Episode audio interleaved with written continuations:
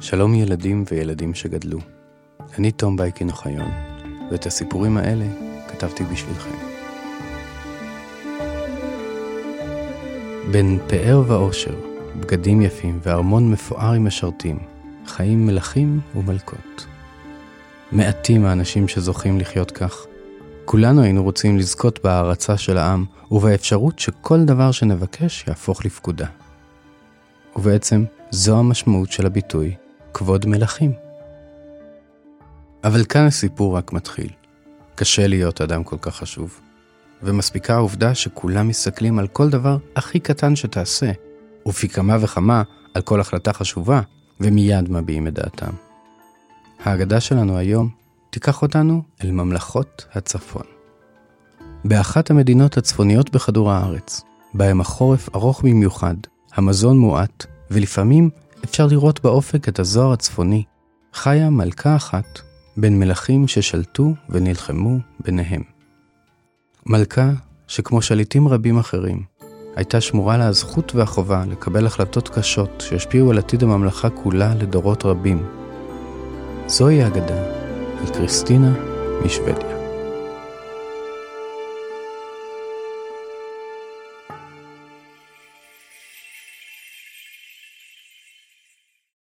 בעולם האגדות יש סיפורים רבים על נסיכות. בכולם מסופר על נסיכות יפות, עדינות ומנומסות, שצריכות אביר או נסיך שיציל אותן, וכולם מסתיימים בחתונה מלכותית. האגדה הזאת תספר את סיפורה של נסיכה אחרת לחלוטין.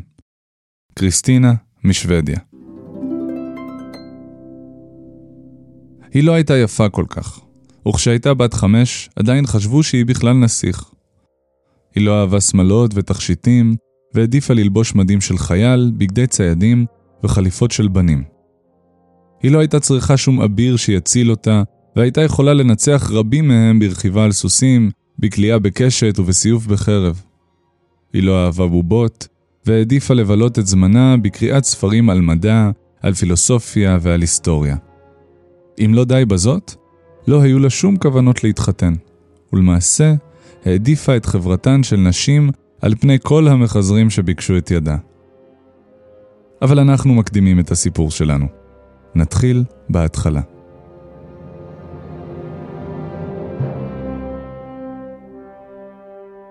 המאה ה-17 הייתה עידן של תהפוכות ושינויים רבים בעולם הדת והמדע. אחרי קרוב לאלף שנה שבהן הוותיקן ברומא שלט על אירופה כולה, התגלתה מידת השחיתות שאליה הגיעו האפיפיורים הנהנתנים של הרנסאנס האיטלקי, והחלו להופיע גישות חדשות בנצרות, כמו הזרמים הפרוטסטנטיים של מרטין לותר ושל קלווין. בעולם המדע, בעקבות התגלית המרעישה שכדור הארץ אינו מרכז היקום, ושהוא בכלל מסתובב סביב השמש, נולדה גישה חדשה למחקר, ולה אנו קוראים היום הגישה המדעית. לפי גישה זו, אין לקבל שום דבר כעובדה, עד שיוכח ללא צל של ספק כי אכן מדובר באמת. הגישה המדעית הובילה להקמת מכוני מחקר רבים ברחבי אירופה ולגילויים רבים בתחומי האסטרונומיה, הרפואה, הפיזיקה, הכימיה, המתמטיקה ובתחומים נוספים. ואילו התהפוכות בעולם הדת הובילו את היבשת לעשורים רבים של מלחמות עקובות מדם. לעולם הזה נולדה קריסטינה, בשנת 1626. אמה ממש רצתה שייוולד לה בן שירש את הכתר, והתאכזבה מאוד מכך שנולדה לה בת.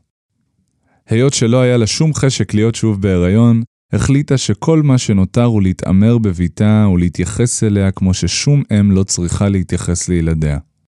בניגוד לאמה, אביה של קריסטינה, גוסטב אדולף השני, שגבורתו זיכתה אותו בתארים מלך הזהב והאריה של הצפון, אהב את קריסטינה עד מאוד. הוא היה מלך חכם וטוב, וידע שלא משנה אם היא בת או בן, העיקר שתגדל להיות חכמה ואמיצה, תהיה נאמנה לעצמה ותהנה מחיים של שמחה ואהבה.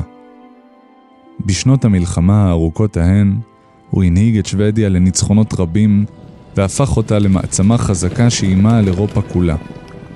מכיוון שהבין בבירור שאשתו אכזרית ומטורפת, ואסור להשאיר איתה ילדים, העדיף לקחת את קריסטינה איתו למסעות המלחמה הארוכים והמסוכנים שלו. זה מוזר, אבל לפעמים שדה הקרב יכול להיות בטוח מהבית. כך, כבר בגיל ארבע, ניתן היה לראות את הנסיכה הקטנה ניצבת לצד אביה על סוס מלחמה, לומדת ממנו את סודות האסטרטגיה של אומנות המלחמה. יום אחד, שניהם ניצבו על גבעה גבוהה, מביטים אל עמק שהתחולל בו קרב גדול בין צבאם לצבא דנמרק. לפני שהורה לאנשיו לירות בתותחי המלחמה, ביקש המלך מביתו הנסיכה שתכסה את אוזניה ושלא תפחד, כי עכשיו ירעמו התותחים.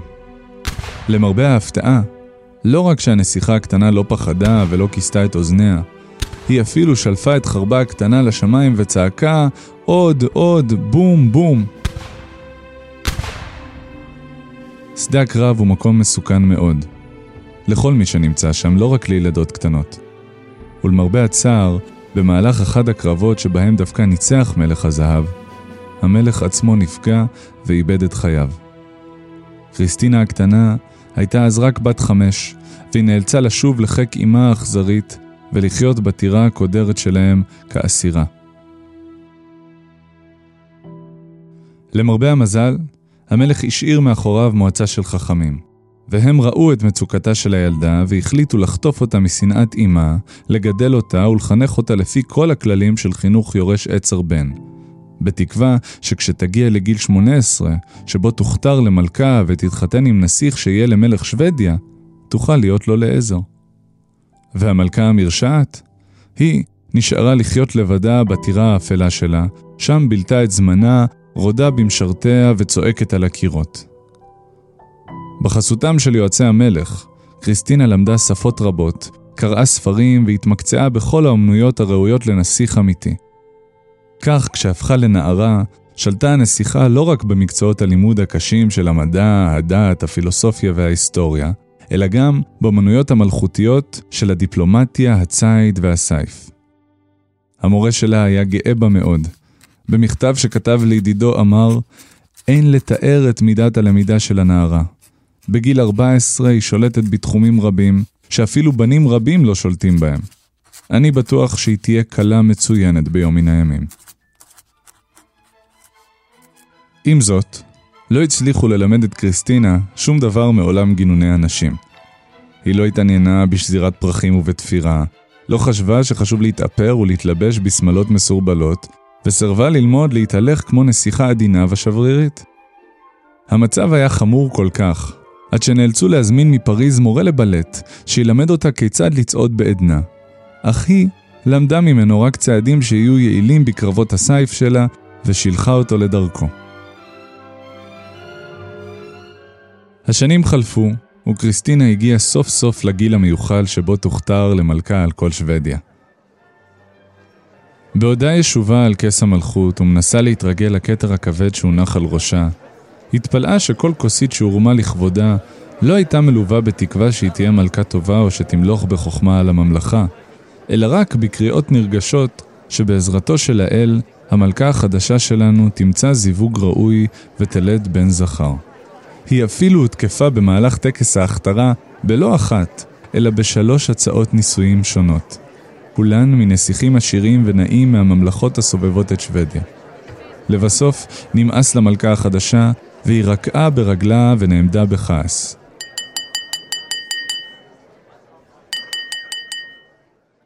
הכל דממו כדי לשמוע את הנאום המלכותי הראשון של מלכתם החדשה. האם תכריז עם מי ממחזריה תרצה להתחתן? איש לא היה מוכן לנאום שיצא מפיה של המלכה הצעירה. יועצים, נתינים ואורחים נכבדים, זה לא מסב לי כבוד גדול להיות מלכתכם החדשה. למרות שהעולם סביבנו מתקדם ונאור, דומה ששוודיה נשארה בימי הביניים. מדינה של איכרים ולוחמים טיפשים שאינם יודעים קרוא וכתוב, והדבר היחיד שאכפת להם ממנו הוא עם מי אתחתן ומתי. הסובבים החלו להתמרמר בכיסאותיהם, אבל היא המשיכה בשלה. אל דאגה. אני מבטיחה שבתקופת שלטוני, שוודיה תצטרף לעולם המודרני. אני מכריזה בזאת על הקמתם של בתי ספר וספריות בכל ערי הממלכה. לא עוד יגדלו ילדינו לחיים של איכרים בורים, אלא יחונכו לאהבת ההשכלה והחוכמה. ולאחר המילים האלה, הנסיכה יצאה מאולם המלוכה, משאירה מאחוריה תדהמה גדולה. קריסטינה לא איחרה להגשים את הבטחותיה. בתוך זמן קצר הוקמו בכל רחבי הממלכה בתי ספר, אוניברסיטאות וספריות אזוריות, והם היו פתוחים לכל תושבי הממלכה. באשר לארמון המלוכה עצמו, היא החליטה להפוך את הטירה האפלה של הוריה לארמון מפואר. מכל רחבי אירופה הזמינה את מיטב האמנים והיצירות. 800 ציורים יובאו לאתר את קירות הארמון. פסלי שיש וברונזה הוצבו בחצרות, וטירת אופסלה הפכה לפתע למקום ראוי למלכה. לצד הארמון הקימה קריסטינה את התיאטרון ואת הספרייה המלכותיים של שוודיה. הספרייה הכילה לא פחות מחצי מיליון ספרים ומאות מכשירי מדע עתיקים וחדישים. זה היה היכל חוכמה פתוח, שבו לא היה תחום אסור למחקר או נושא שאין לשאול עליו שאלות. היו שם ספרים בכל נושא אפשרי ובכל שפה. עם זאת, קריסטינה לא הזניחה את מחויבויותיה המלכותיות, ועמלה בכל יום עשר שעות לרווחת הממלכה. רק אחרי שסיימה לדאוג לנתיניה, הרשתה לעצמה להתפנות לתחומי העניין שלה, שכללו לימודים על אסלאם וקבלה יהודית, התכתבויות עם פילוסופים גדולים כמו בלז פסקל ורנה דקארט, והתעדכנות בכל חידושי המדע. מקץ כמה שנים, אספה המלכה את כל אנשי החצר לחגוג את הצלחותיה. למרבה הפתעתה, בעודה יושבת על כס המלכות המפואר שלה, מוקפת הוד והדר שכמותם לא ראה עד כה איש בממלכה, איש לא הרים כוסית לכבוד המלכה הנפלאה שלהם, שהצליחה להוציא את שוודיה מחשכת ימי הביניים ולהביאה אל האור של עידן הנאורות. במקום זאת, רק נשמעו שוב האיחולים הישנים, שעוד מעלתה תזכה במהרה להתחתן וללדת בן זכר. לצד אלה, קפצו להן לא שלוש, אלא חמש הצעות נישואים חדשות. בכעס רקעה המלכה קריסטינה ברגלה והשתיקה את כל החוגגים. אחרי שאחרון הקולות נדם, פצתה המלכה את פיה. מצער אותי מאוד לראות שממלכתי נשארה בבורותה, למרות שכאן צו מלכותי מעודד את החוכמה. אפשר להוביל את הסוס אל השוקת, אבל אי אפשר להכריח אותו לשתות. אז את הפנים הזעופות החליף חיוך מבין. אינני מאשימה אתכם. זה שנים רבות אנחנו שרויים במלחמות רבות, ולא ניתן לפנות מקום להרחבת השכל והנשמה כשהלב פועם לכל תופי מלחמה. הכל בהוא במלכה בתימהון. למה היא מתכוונת? לכן, המשיכה, החלטתי להצליח איפה שאבי נכשל ולהביא למלחמות האלה סוף. ההמון קרא בקול, שמח שהנה יצאו הצבאות של שוודיה לנצח את אויבי הממלכה. מלחמה טובה, זה מה שאנחנו צריכים, אמרו זה לזה בהסכמה. אבל מה שהמלכה אמרה אחרי כן, הותיר את כולם המומים. אין לי כל כוונה להילחם, אלא לעשות שלום. שוב רעש של התמרמרות התעורר בעולם המלוכה. האמהות שאלו אותה, איך אפשר לעשות שלום עם אויבינו, אשר הרגו כל כך הרבה מבנינו בקרב? אנשי הכמורה שאלו, איך אפשר להשלים עם אלה הכופרים בדתנו הקדושה? אנשי הצבא הוסיפו, הרי יותר משלושים שנה אנחנו נלחמים בהם, וכל חיילינו למדו לשנוא את האויב כמו שהם שונאים את השטן.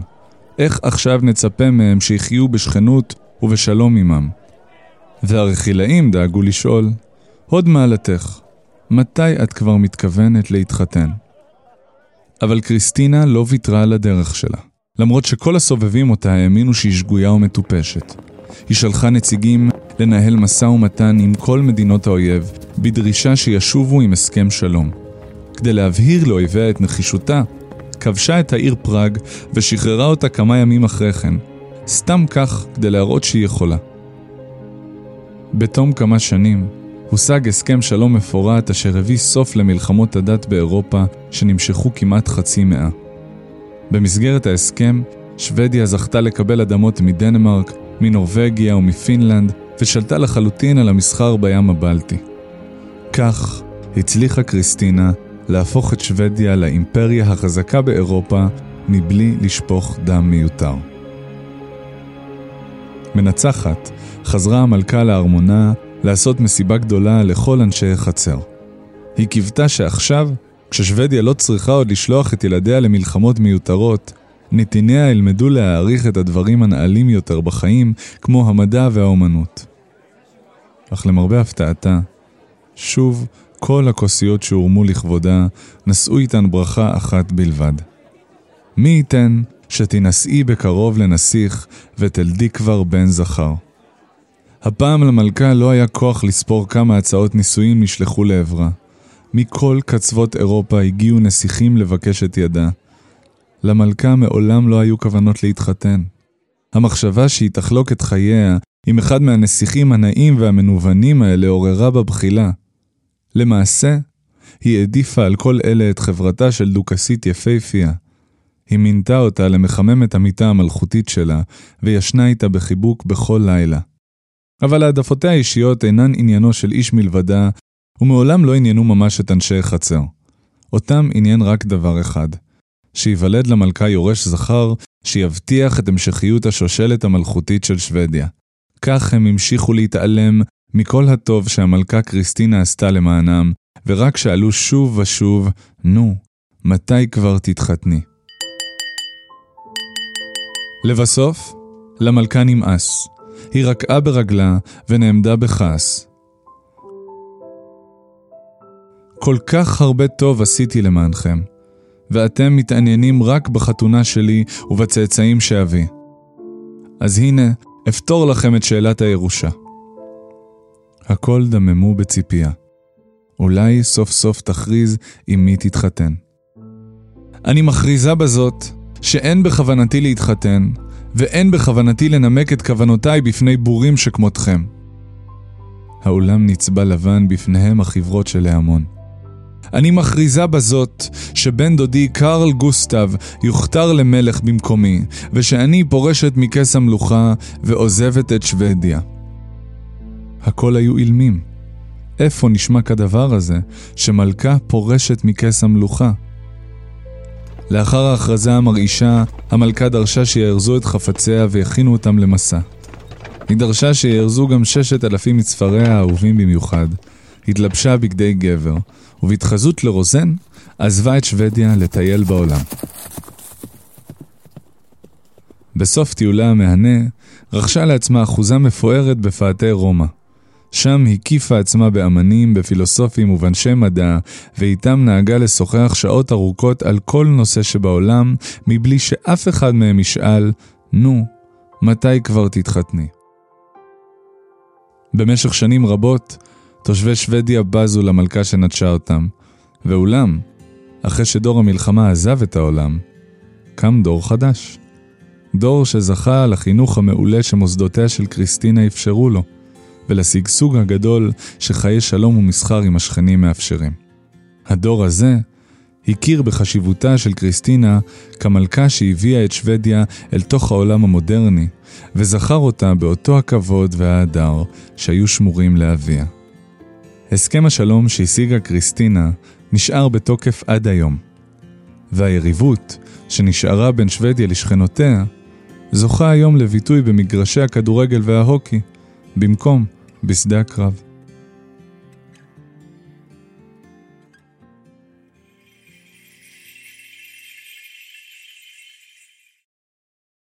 הראש של תושבי שוודיה היה, איך נאמר, קצת תקוע. היו להם מסורות והרגלים ישנים, כמו האמונה שרק גברים יכולים לשלוט, ושתפקיד המלכה הוא ללדת ילדים. וכמו זה, שמלחמה עם השכנים היא הכרח המציאות, ולא שלום. קריסטינה הייתה מלכה שראתה אופק רחוק יותר. היא ראתה איך מה שכבר יש יכול להיות טוב יותר, והצליחה להפוך את הממלכה שלה למשכילה ותרבותית.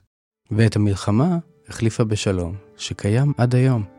למעשה, שוודיה היא המדינה שחיה בשלום הכי ארוך מכל מדינות העולם. בהשראת הרעיונות המקוריים של המלכה, אנחנו רוצים להזמין אתכם לכתוב לנו על רעיון שיהפוך את העולם שלנו לטוב יותר. מה אתם חושבים? יש לכם איזה רעיון מקורי איך יכול להיות לכולנו טוב יותר? אתם מוזמנים לשלוח אלינו את תשובותיכם דרך עמוד הפייסבוק של אגדות אמיתיות. מלבד האגדה הזו, עוד אגדות שהיו באמת תוכלו למצוא בפודקאסט שלנו. אם אתם אוהבים את מה שאנחנו עושים, ורוצים לעזור לנו להמשיך וליצור, נשמח אם תתמכו בנו בדף הפטריון שלנו. התומכים יזכו לתכנים בלעדיים, הנחות קבועות לספרי הוצאת פנק, ואפילו לשמוע אגדות אמיתיות חדשות, שלא תוכלו למצוא כאן. הקישור מופיע בתיאור הפרק. הפודקאסט נולד ונערך ברשת הפודקאסטים העצמאית שלג. את האגדה הזו קרא עבורכם יונתן בלומנפלד. הפיק המוריה דפני וביים עמרי בן דור. אני תום בייקין אוחיון. את הספר אגדות אמיתיות, ובו עוד מגוון רב של אגדות, תוכלו למצוא באתר של הוצאת פנק.